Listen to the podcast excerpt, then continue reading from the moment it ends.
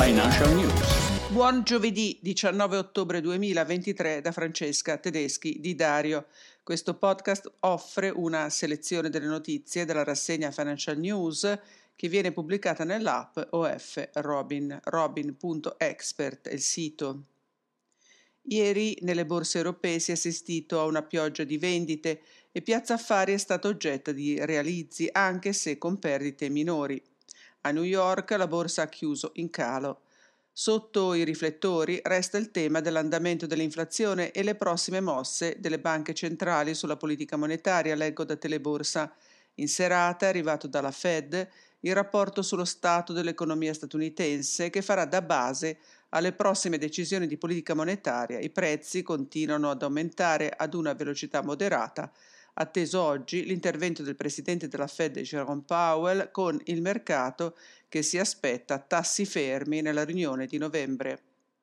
L'inflazione, in leggero aumento negli States, è però finalmente in calo in Europa.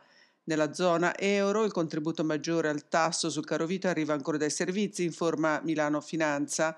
Guardando l'intera area dell'Unione Europea, l'inflazione è stata del 4,9% a settembre, un calo rispetto al 5,9 di agosto e rispetto a un anno prima, quando era 10,9%.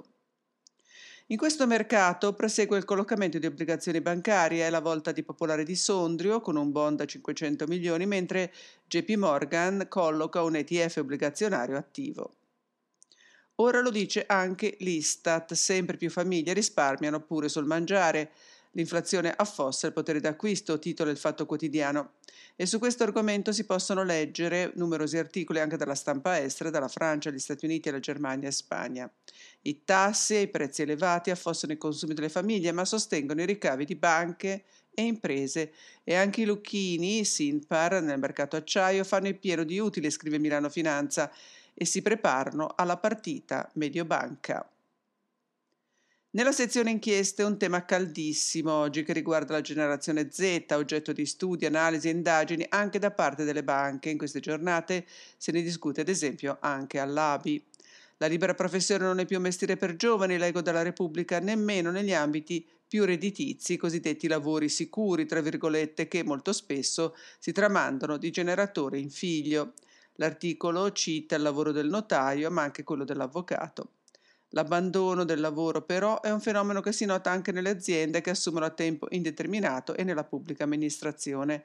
L'agenzia ANSA riporta ad esempio un dato del Piemonte dove sono state più di 89.000 nel 2022 le dimissioni volontarie da rapporti di lavoro a tempo indeterminato, fenomeno che riguarda soprattutto i millennial e interessa tutti i settori, in particolare il terziario, molti giovani poi che emigrano all'estero.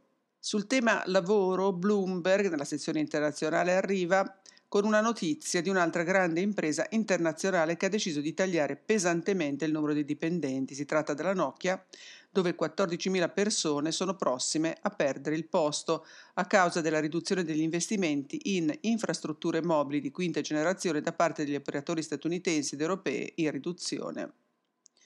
In Europa occorreranno altri due anni per giungere all'euro digitale. L'agenzia ANSA scrive che il Consiglio dei governatori della BCE ha dato il via libera alla fase 2, ovvero quella preparatoria per l'euro digitale, anche se una decisione per il suo lancio o meno non è ancora stata presa.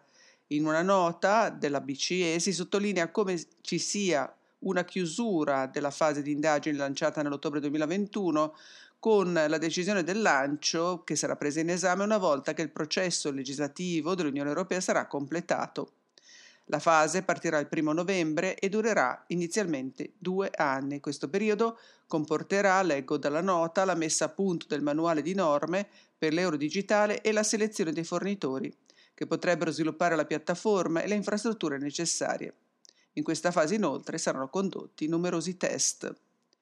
E questo è tutto per oggi. In ofcloud.it è possibile scaricare i report la bussola retail, la bussola web, la bussola ISG del mese, oltre ai buche verticali con gli aggiornamenti su conti, depositi, mutui e prestiti. Chi non vuole farsi battere dalla concorrenza deve conoscere ciò che fanno e pensano i propri competitor e con l'app OF Robin, oltre che con il database prodotti bancari assicurativi con il report della serie La Bussola, lo si può fare in modo semplice e immediato Buona giornata, buon lavoro a tutti, a domani.